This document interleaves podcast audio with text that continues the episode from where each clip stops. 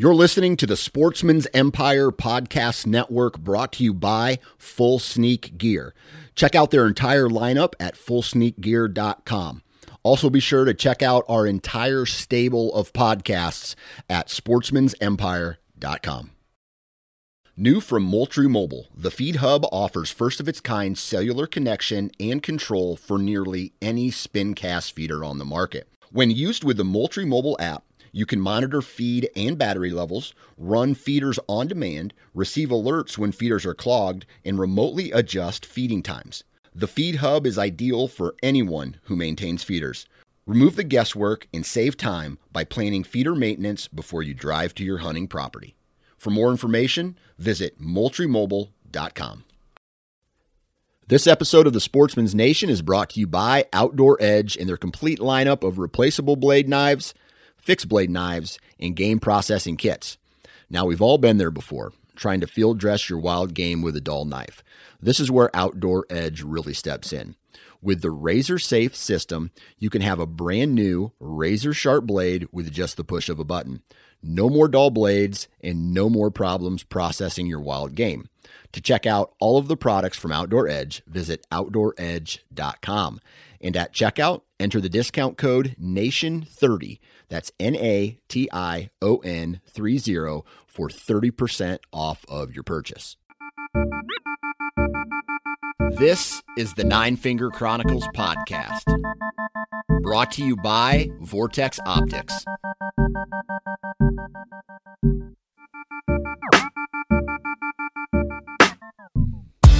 What's up, everybody?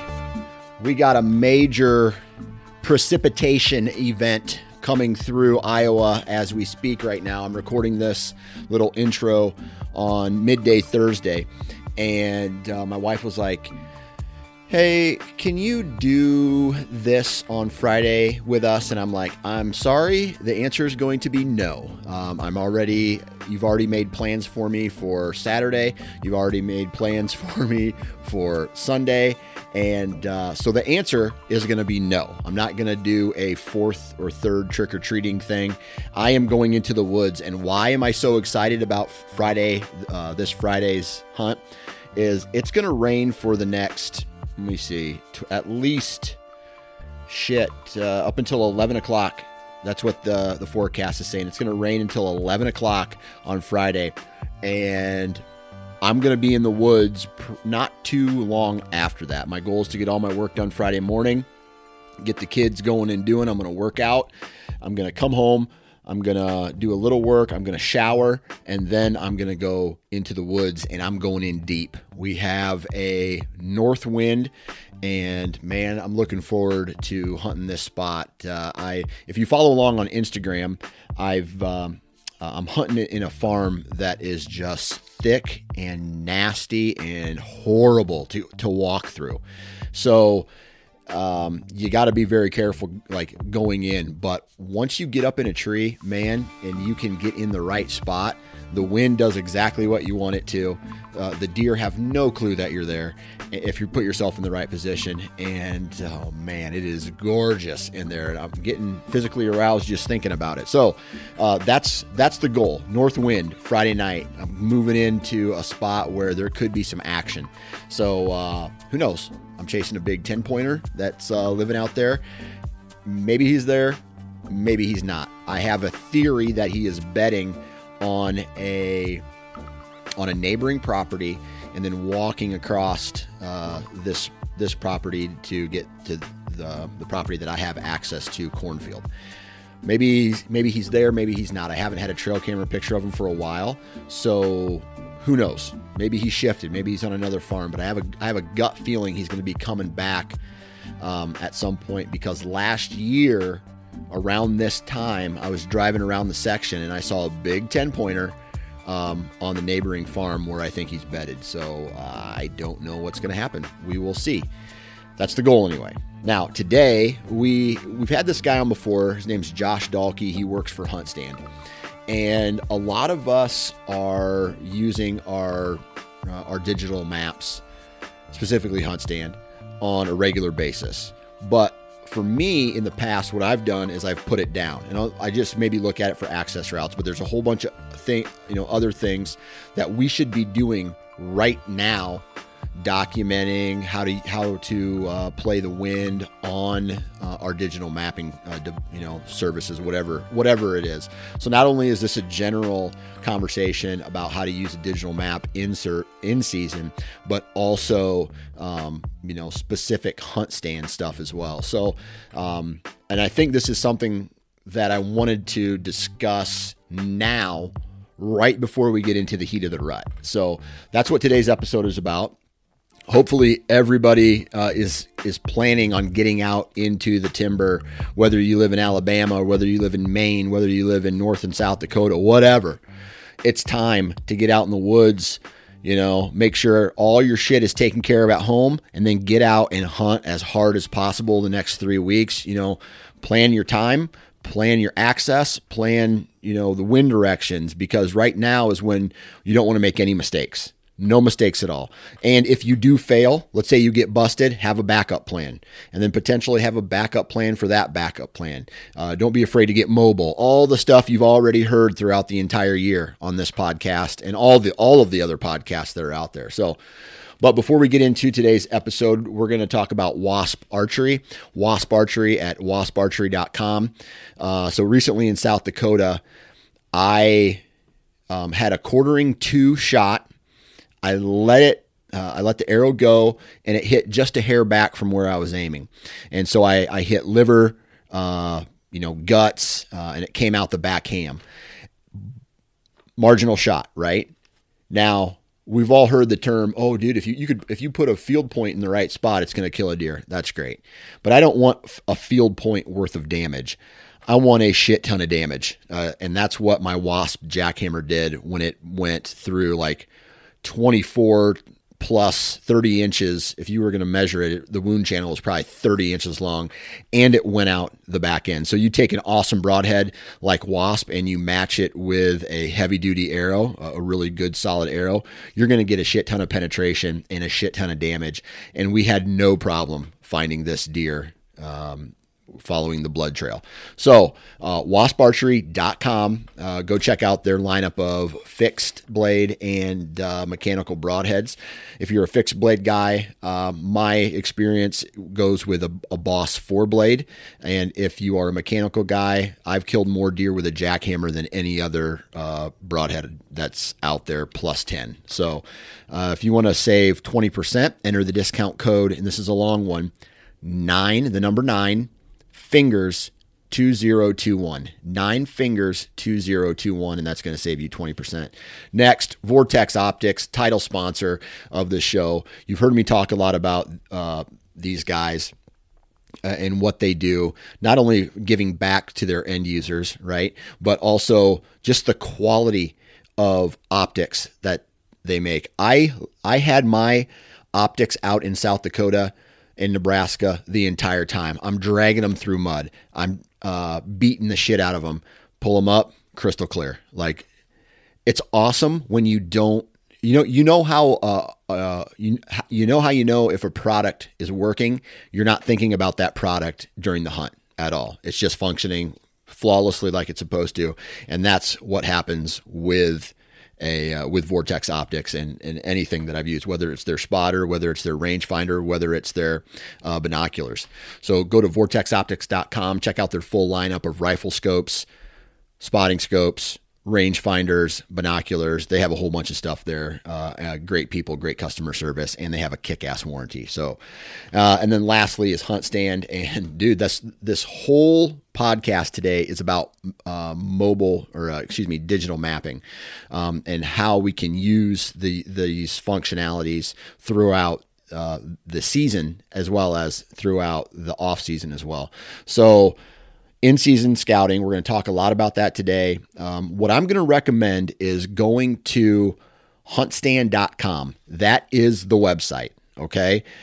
Everything you want to know about HuntStand is on there. Uh, I could sit here and talk about all the functionality. It has more functionality than any other hunt, um, hunting map app out there. It has more features, uh, more functionality. It, it's for a much more affordable price. Than, it's like a I want to say hundred dollars less a year than it is for any other uh, mapping you know map, mapping app that's uh, out there, hunting app that's out there. Uh, so go just go to huntstand.com, read it, read up on it, and then if you do want to um, make a purchase, I can get you twenty. If you want to purchase it for a year, I can get you twenty percent off with the discount code. Very simple. S N two zero S N two zero, and that gets you twenty percent off. So there are the there's the commercials.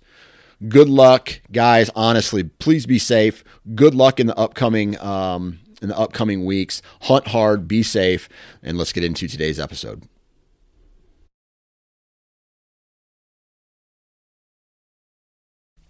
Three, two, one. All right, on the phone with me today from Hunt Stand, once again, Mr. Josh Dahlke. Josh, how we doing, man? Doing well, Dan. How are you? Oh, I got the itch. I got the itch. I don't know about you, but I am. Uh, I've only been out hunting, uh, tree stand hunting one time this whole year. I'm hoping that picks up in the next two weeks, and uh, I'm starting to get that itch that we all get this time of year to just get outside and spend as much time as in the tree stand as possible. I was gonna say, yeah, I'm surprised you said you. Well, I guess I'm not surprised you said you got the itch, but uh, I sort of am because I know you scratched it recently in South Dakota, right? Yeah, right, right. Yeah, I, I walked out of South Dakota with uh, a whitetail buck, first out of state deer ever, and uh, I, I don't know. I, this is this is the crazy part. I don't know how I would approach that other than printed maps right? Other than buying a printed map or some kind of plat book that has uh, public land posted on it, I don't know how I would approach that portion of it, you know, because bringing up my hunt stand on, or you know, or people who bring up their digital maps on their phones, they just it's so easy now. It's like I can't imagine taking a, a backward step and not using that kind of uh, that kind of software and that kind of uh, uh, technology.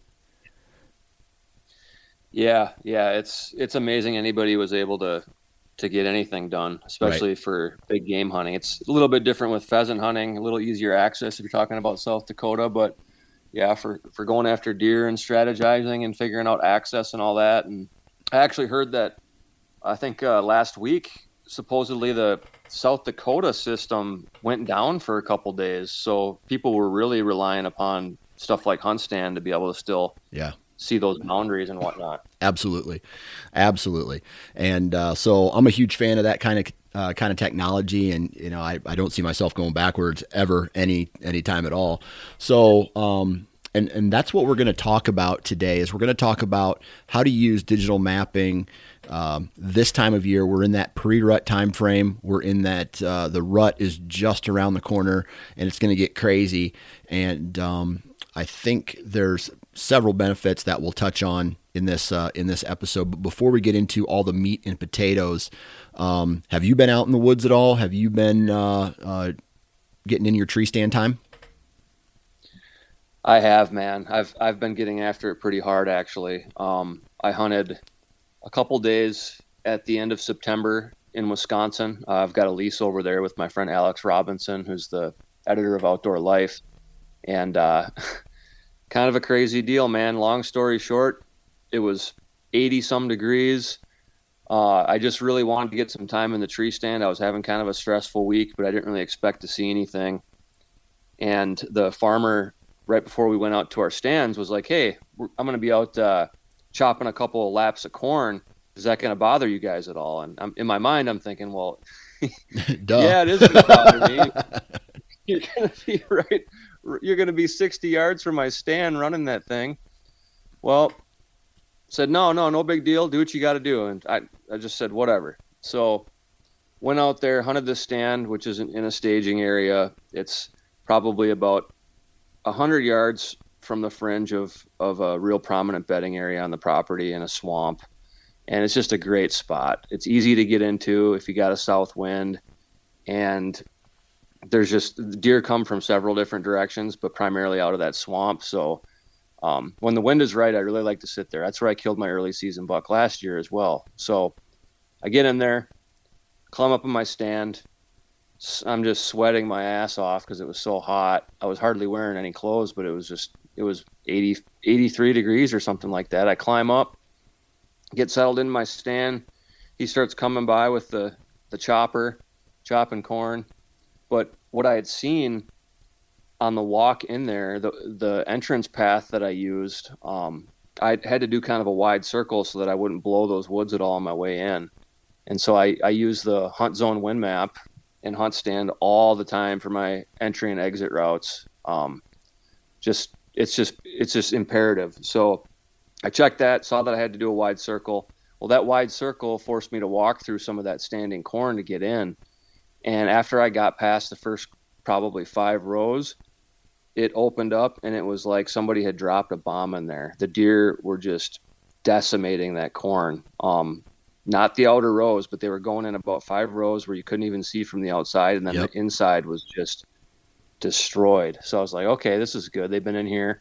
Um, I saw what I think was was some clumps of uh, buck scat, and uh, just was like, all right, well, they're in the area, which I already knew they were anyways. But it's always good to see something with with all that fresh sign. And um, sure enough, he was coming around after uh, he had done two laps. He said the most he was going to do was two. Well, then I heard him coming back for a third lap, and uh, at that point, it was getting late enough where I figured, well, my window of opportunity to see anything is, is pretty much going to be gone by the time he leaves with the tractor. Well, he was still making his way over to me with the tractor, and he was just because what he was doing was he was just going and, and uh, dumping the corn in some uh, bins that he had, and then he was so he would take a lap, go dump the corn, and then come back. While he's coming back for that third lap, isn't it crazy how a combine can just kind of go in a circle? Dude, I have literally watched combines come within 30 yards of a deer, specifically a buck, sitting on the opposite side of a fence row and they don't even move. They just they sit there like nothing's up. They're aware of it when it starts to combine the corn, but when it gets close, it gets close, you would think, "Oh man, they're splitting." Nope. They I've seen them sit right there chewing their cud, not even move, even like even with their eyes closed. So, um, and, and, then we go tiptoeing through the woods, and then they pick us off like like it's nothing.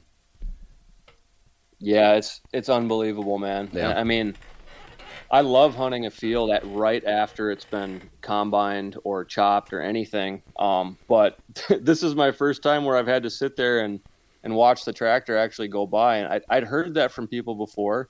I, I, mean, I know that they're definitely attracted to it right after. Yeah. It's it's cut or harvested, but man, to have him to have him come blazing through in between this guy doing laps, I was just like, yeah.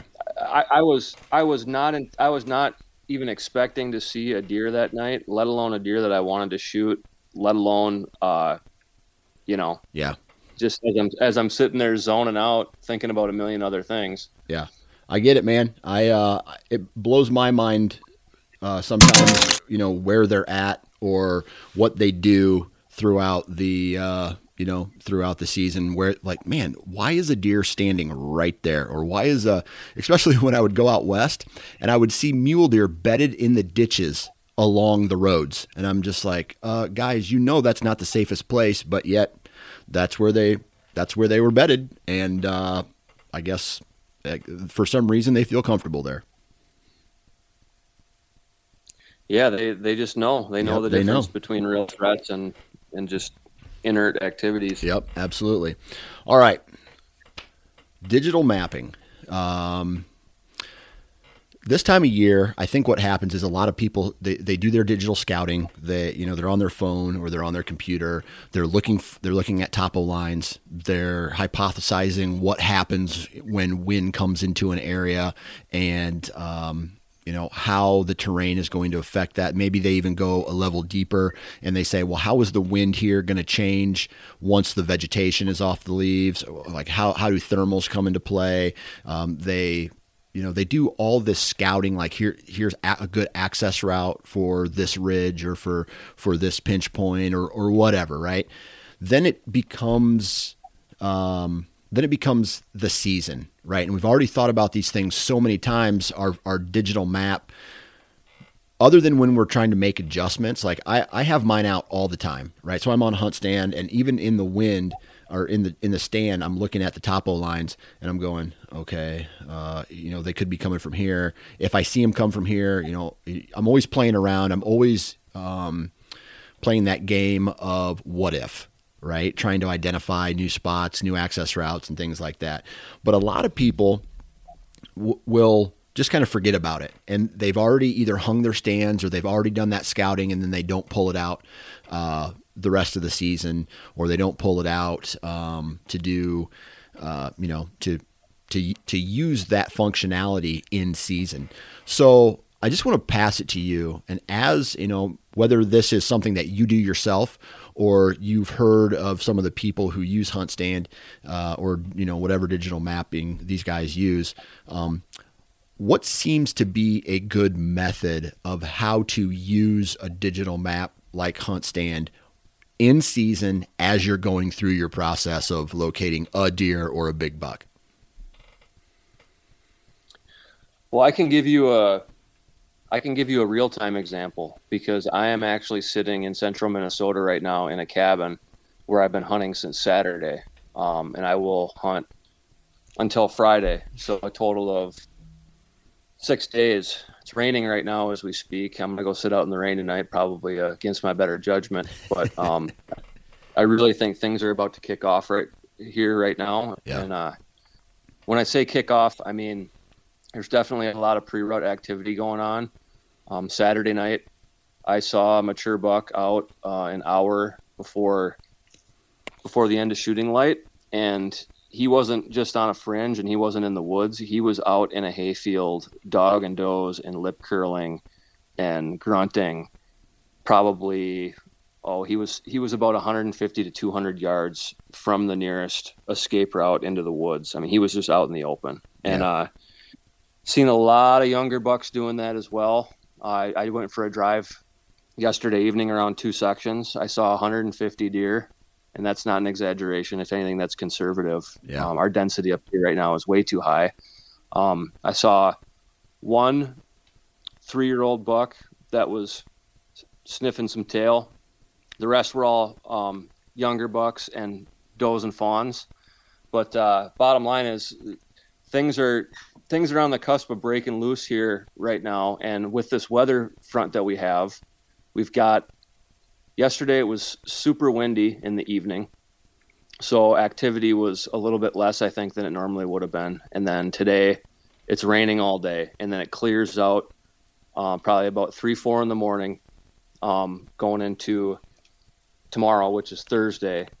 And just the way that these deer have been acting, um, I think I think that there, there's going to be a few hot does starting to run around beginning tomorrow. I could be completely wrong. My hypothesis could be a joke, but either way, I think some more mature bucks are going to be cruising after this rain. Um, they're going to be hunkered down a little bit more today, and I think they're going to be out there. So as that relates to using hunt stand and strategy, um, my biggest thing is just you know, going off the MRI concept, most recent information, I'm not just trying to consider patterns that I saw a week or two ago or images that I have, trail camera images from a week or two ago or earlier in the season.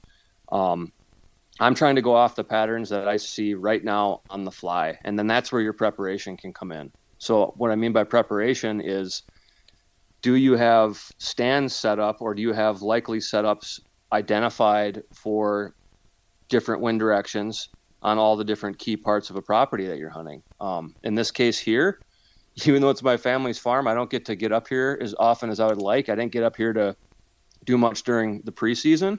So we've got what we've got when it comes to stands, and I brought some extras with me just to do hanging hunts based on what's going on with the conditions. Now, a great example is um, Saturday evening. I got out there, I saw all these deer filter out of this point of timber, um, coming out of a very identifiable bedding area, super thick, lots of willows, uh, swampy, which there hasn't been a lot of water up here, so um, it's it's tall grass that they're able to lay in without having to lay in standing water, and then it kind of starts to open up a little bit gradually as you come to this point of timber where there's still plenty of security, but it's it's really your quintessential staging area where they can hang out and screw around before they go out to the fields, and if they want to go out before dark, they can uh, if they feel comfortable. But um, I saw that big buck and all of those does filter out of that point of timber coming out of that bedding area through that staging area on Saturday night. And so Sunday night, I went in there real early. Um, well, I say real early, probably about four hours before sunset. I took my time. I got in there. It's somewhere that I haven't stepped foot in since I was a teenager, so I didn't know exactly what was going on in there. And uh, before I started on that path, you know, I looked at Hunt Stand, I looked at the map of how everything laid out, and of, of course, I looked at the wind map just to see precisely throughout my entire approach where my scent was going to be affecting. And um, you know, part of what you need to do when you're when you're considering that for uh, you know entrance and exit routes is a lot of times you have to make a con- conscious decision about what areas you are willing to blow out because as you know I just talked about this, by the way, on another on another episode, uh, where we, we talk about, hey man, sometimes you got to blow an area out to get to an even better area. You do, you do. I mean, it's just how often is there a scenario where it's like, okay, the deer are just right here, and here's how I can get in to hunt them. Yeah. It's no, there's deer scattered all over the place, and even if you think you know, you probably don't know. And especially with up here, where I'm at, the deer density is so high. I mean, it doesn't matter the temperature or the weather conditions or anything time of day. If I were to go take a drive at any time of the day, I'm going to be able to see deer. That's how many there are. Um, you know, in, in, areas with lower deer densities, you can't you can't always say that. You go out for a drive in the middle of the day and it's 80 degrees. You're, you're not going to see anything. Up here, you will you, you drive around one section, you're going to see a deer out feeding somewhere. That's an indication of, of how high that density is. Yeah. And so when I go into a spot, I'm not just thinking about, okay, I, I think this buck or whatever is, is bedding in, in this area. How can I sneak in so that I'm not going to, I'm not going to lay down a bad entrance trail. Um, what's my what's my time period going to look like while I'm in the stand from where my scent is going to blow, and then how am I going to get out of there based on where I think he's going to travel. I don't want him to end up downwind of me at all. Well, as I'm considering that, um, undoubtedly, I'm going to have to say, all right, well, you know, there's going to be a bunch of deer that are going to be downwind of me when I go in here. Um, I'm going to have to sacrifice those, but where do I think they're going to run?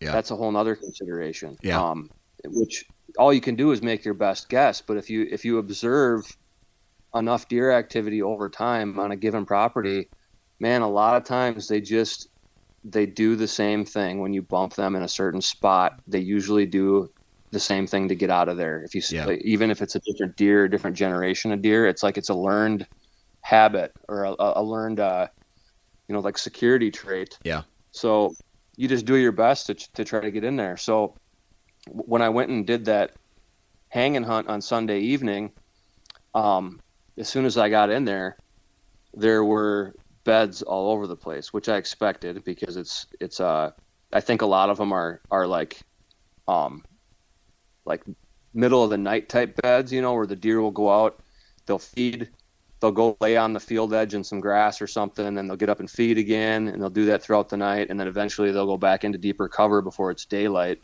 Um, I assumed there were those types of uh, kind of middle of the night beds, well, I got everything set up in there.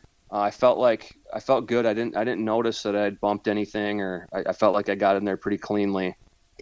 And uh, 45 minutes after I got set up, I had a two and a half year old buck come making his way, and he he he did exactly. You know, you you you you get a setup rolling, and you have an you know you have you have an idea of where you want those deer to go, where you want them to to read that script per se, and you know you have an idea of what you hope they'll do and then there's always that first deer that comes out and it's kind of like all right am i going to pass the test you know right right and he was the first one to come out yeah sometimes it's a doe sometimes it's a fawn but you, you kind of just wait for that first one you, you never think it's going to be the deer that you're going after but it's going to be a deer yeah. and if you if you can make it with them then you have a you, you feel pretty good that you're going to be able to to pass the test with any of them. Yeah. So he came through.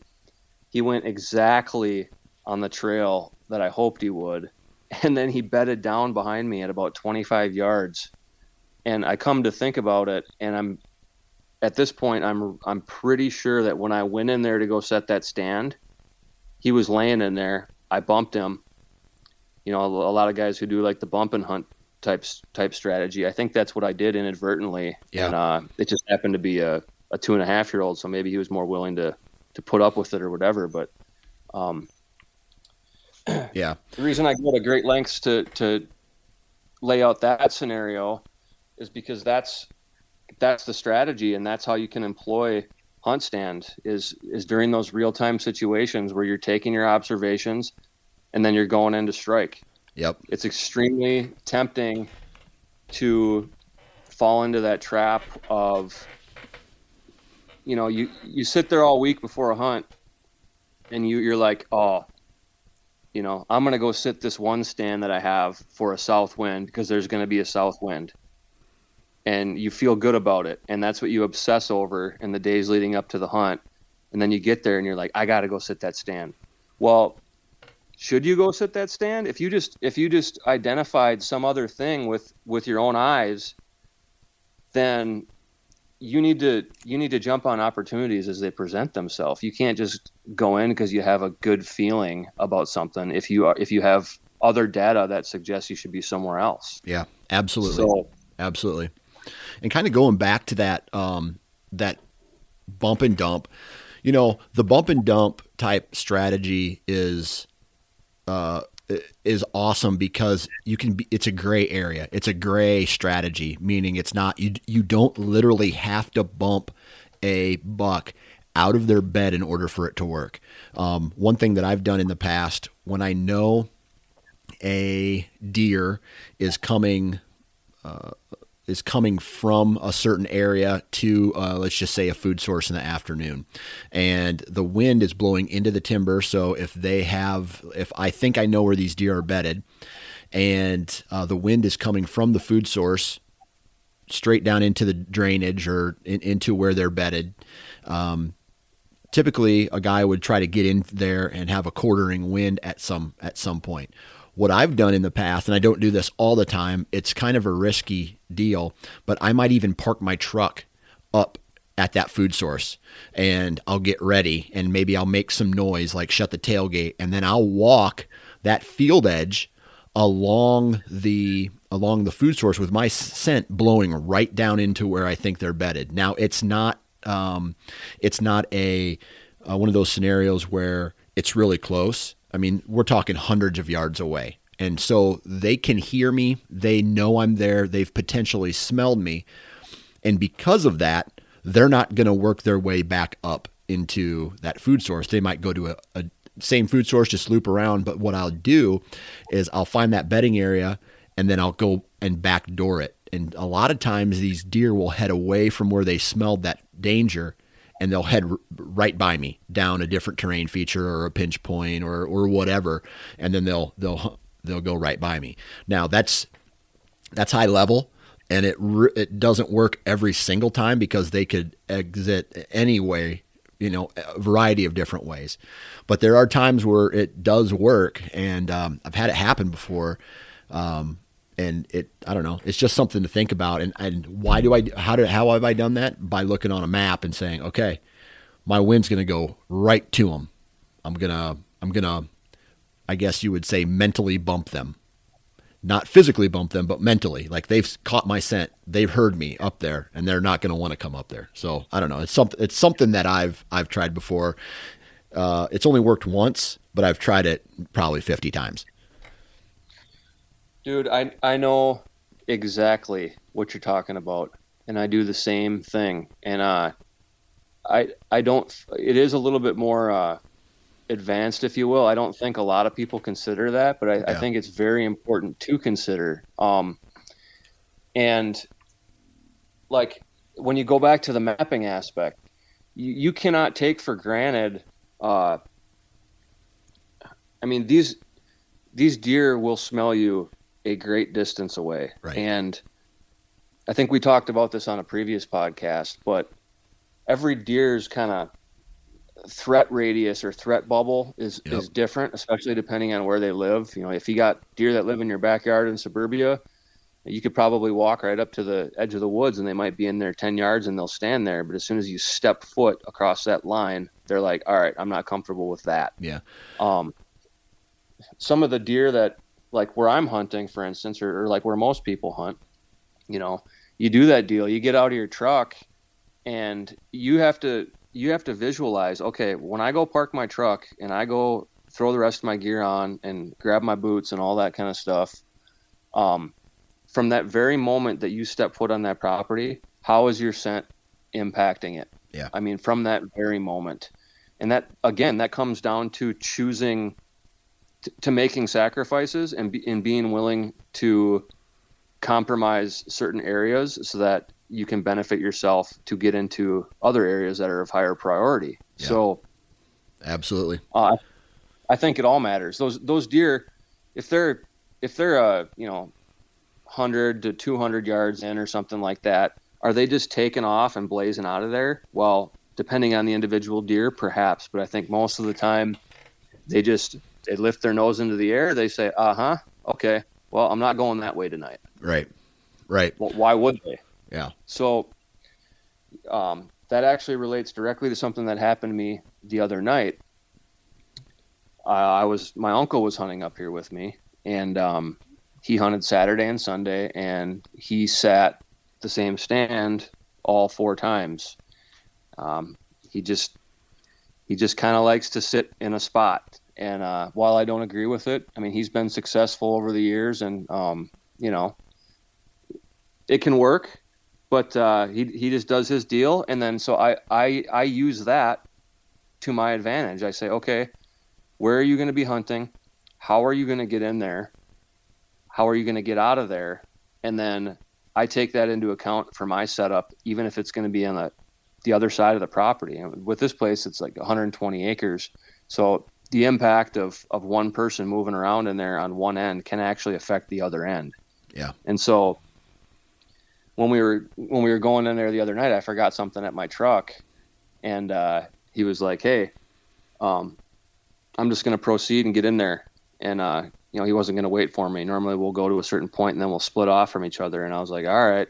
Well, in my head, I was kind of bummed because I like to ideally where I was going to go. I like to get there and be in position before he proceeds on the rest of his trek to get to his stand because there's a reasonable likelihood that he's going to bump some deer my way. Uh, basically a drive, you know. So if you're that's just a, that's just another little tidbit to pick up when you're thinking about your your scent impact. If you're hunting with a buddy, you know you each need to consider respectively how you are impacting each other's hunt. Absolutely, and, absolutely. I mean, and the cool thing about that is is you can use another hunter that may not be your buddy. Uh, uh, dude, I've learned this the hard way so many times, right? When, especially when you're hunting, a, uh, let's say you get access to a property, the landowner says, "Hey, there's other guys here. You know, just make sure you respect uh, them. They've been here a while." And then you learn that maybe some of these guys they sit in the same tree stand over and over and over again because five years ago they saw a big buck or he walked by or whatever. The deer become aware of that and then they flank their positions through other terrain features or maybe not even do using a terrain feature. They're just skirting that area because they know there's danger down there. Well, um, on one specific farm that I hunt, I've capitalized on that, and I look at, oh, this is where I, um, I am not the guy who ter- uh, who came up with this term, but it's called a spur ridge, and uh, there are times when you can look at a, a top a topo map depending how far um, apart the topo lines are.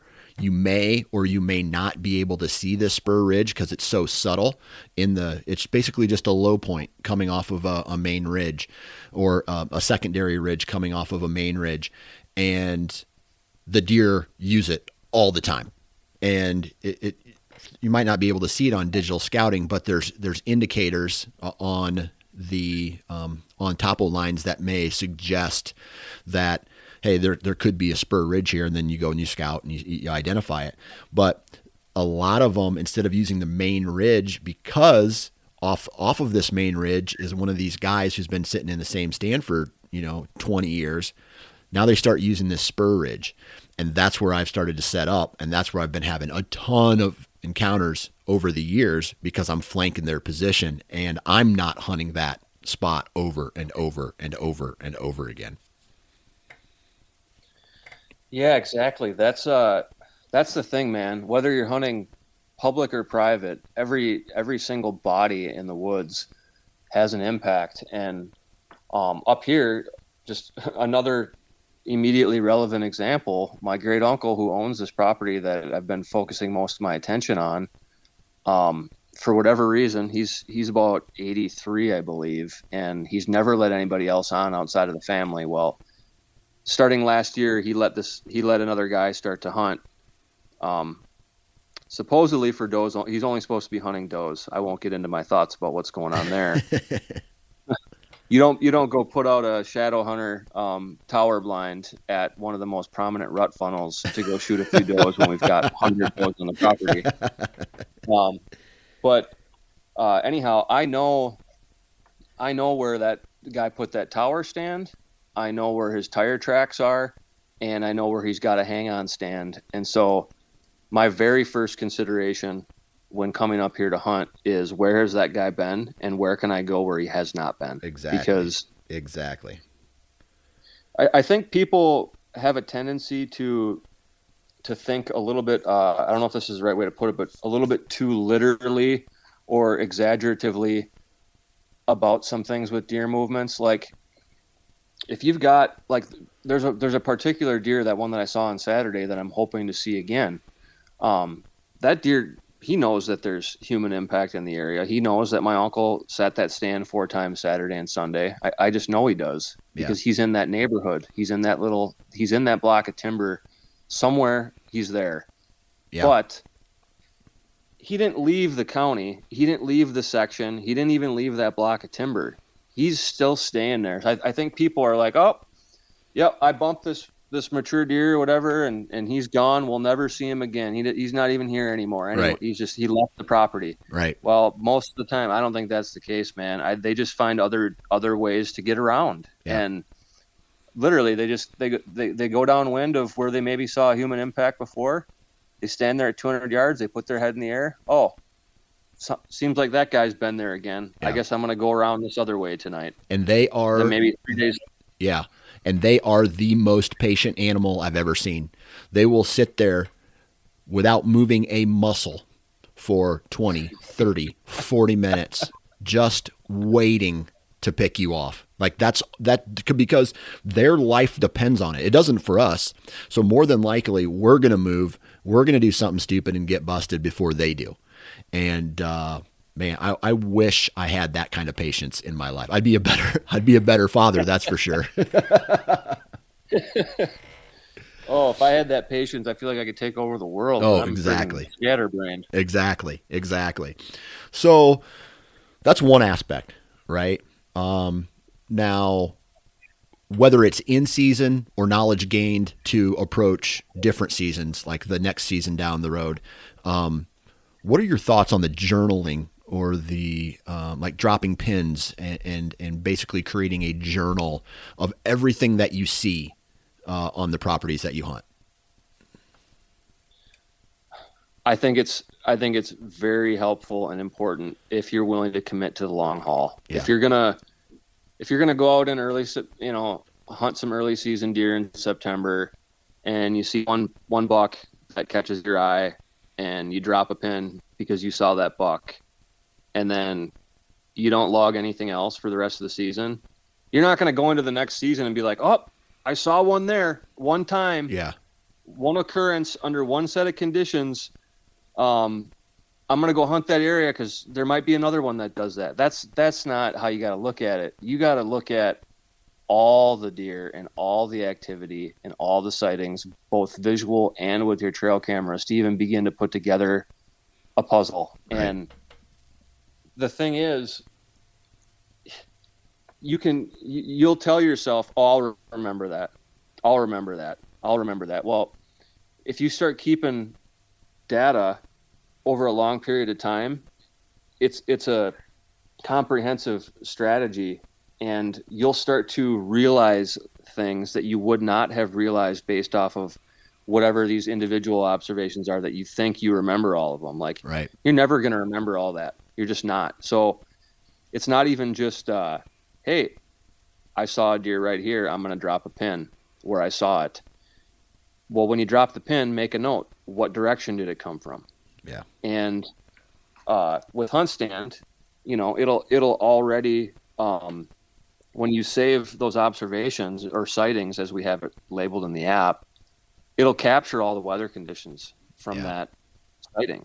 Yeah. So, you know, it, it won't tell you what direction your deer came from. You got to put that in there, but it will tell you everything else that was going on with the yeah. weather and the moon and all that stuff. So, um, as you start to put all these pieces together over the long term, it will definitely help. But again, if, if you're just going to drop a random pin here and there, it's really not going to do much for you. Right. Yeah, and I think uh, that's definitely something because even even when I um, am walking into the woods, I don't mark every single rub or every single scrape that I find.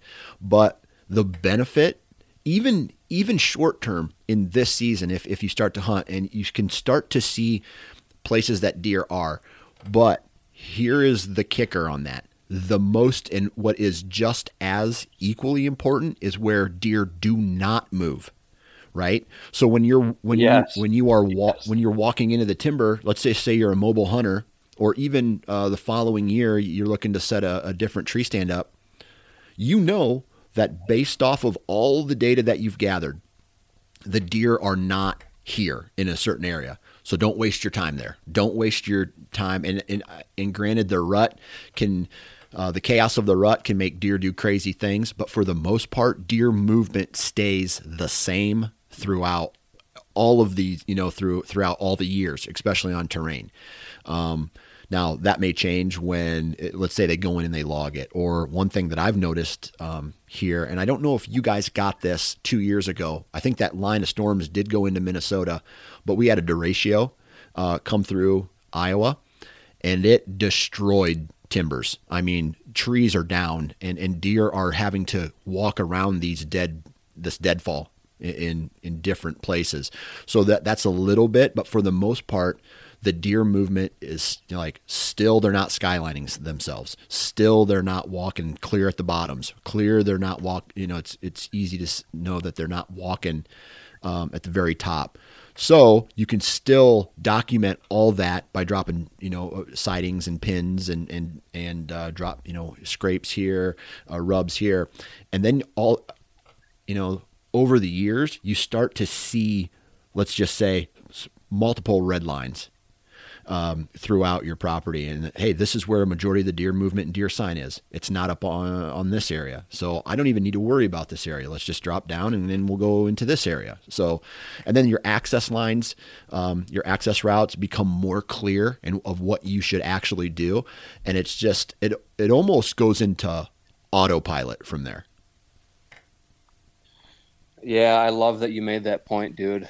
And I, I can draw another real life anecdote recently with uh, um, what you do know and what you don't know, or what you do see and what you don't see are are equally important. Absolutely. Yeah. Because, and now especially especially with trail cameras, what you don't get on trail cameras is almost just as important as what you do get on trail cameras. Hundred percent. Hundred percent. So that deer I shot in Wisconsin at, at the last day of September this year during that corn chopping debacle. Um, I hunted that spot because I knew it was a good spot. Now we had one trail camera in that staging area, And the reason I hung that trail camera where I did this year, it's a it's a covert wireless camera. Um, we hung wireless cameras in all the spots that uh, you know we didn't want to have to go into ever again throughout the season, unless we were going to hunt. Right. This was one of those spots, and we used our SD cams for easy access stuff that we could just you know either drive up to with the truck or get with low impact.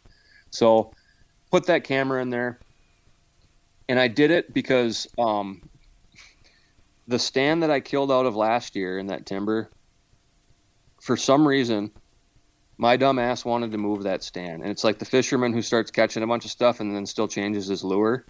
Like, why would you do that? I, I killed out of it. Why would I move the stand? Well, I just had it in my head that there was a better spot for it. That's where I put that trail camera. Well, what I learned throughout August and September, because I killed that deer the last day of September, was there were hardly any deer going by those going using those trails that I put the camera on. But right. I knew deer were using that timber, and it's it's a small enough piece that let's just say if you had two stands in there and you could hunt both of them on any given wind, um, you pretty much have a, a 50-50 shot of being able to shoot a deer in there on, on any given evening. Right. A deer, not necessarily a mature buck, but deer. They, it's small enough that there's a bunch of deer. They travel through there somewhere every day. Well, I learned that even though it looked like there were some good trails there, and I thought it would be a better spot for the wind, we just weren't getting anything on camera. And so I still went and hunted it. I, I, still went in and hunted that stand that night, and thankfully I had not moved it because it was exactly where I needed it to be. Even though, you know, somebody somebody who wasn't really thinking about the big picture would be like, "Oh, I'm not getting any pictures on that camera." Well, okay, then just don't go hunt by that camera because that camera can see a a very small field of view.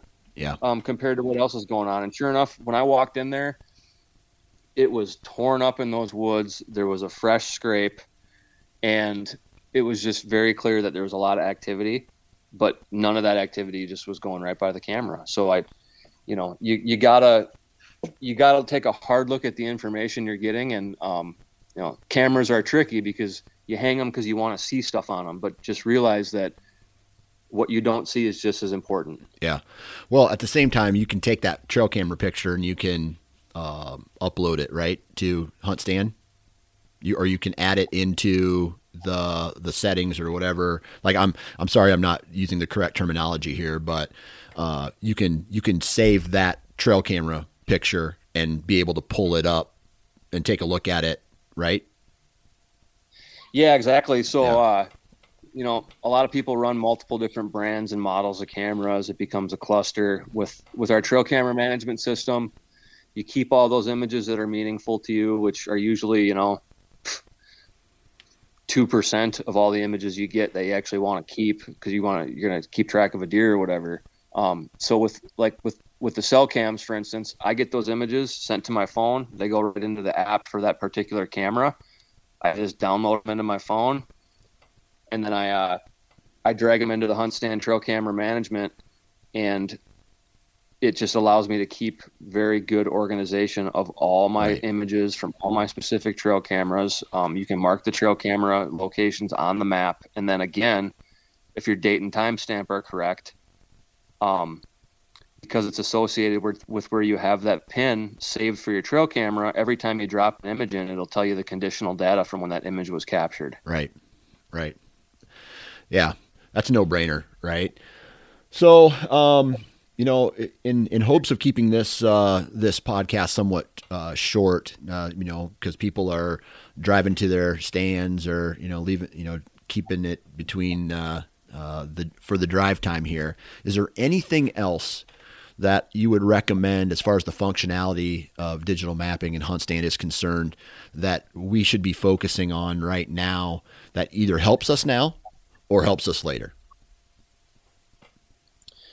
Well, we, we covered the mapping, which is, is pretty obvious to just try to get a, a visualization. Uh, like I've said on the last podcast with you, I, I really spend a lot of time visualizing success and trying to just go through my head how is this likely to play out and a lot of the times i'll do that by looking at a map and analyzing the movements and analyzing the setup and all that so we covered the mapping. We covered the the wind map with our hunt zone wind map, which I'm checking nonstop before hunts, during hunts, after hunts. Yeah.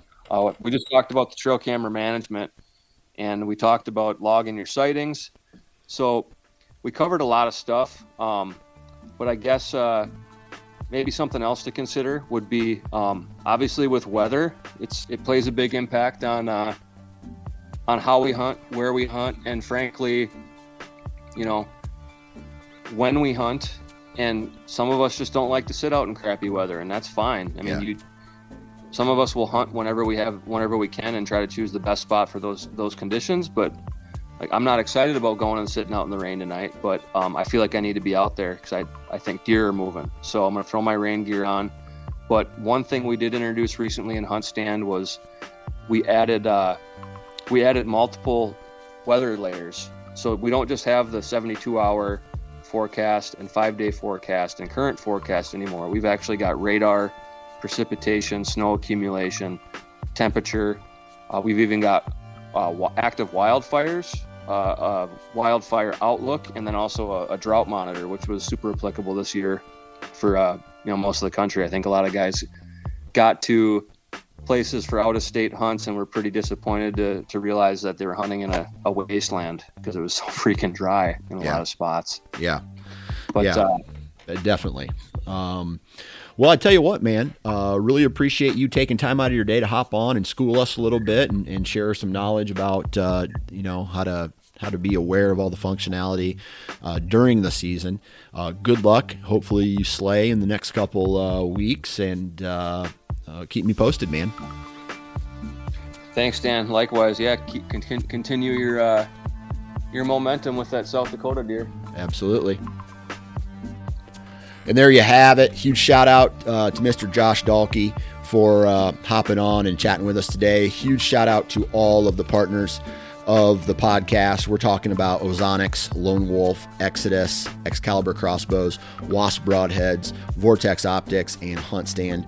Please go out and support the companies that support this podcast. You'll be happy you did. And uh, again, be safe out there. Hunt your balls off.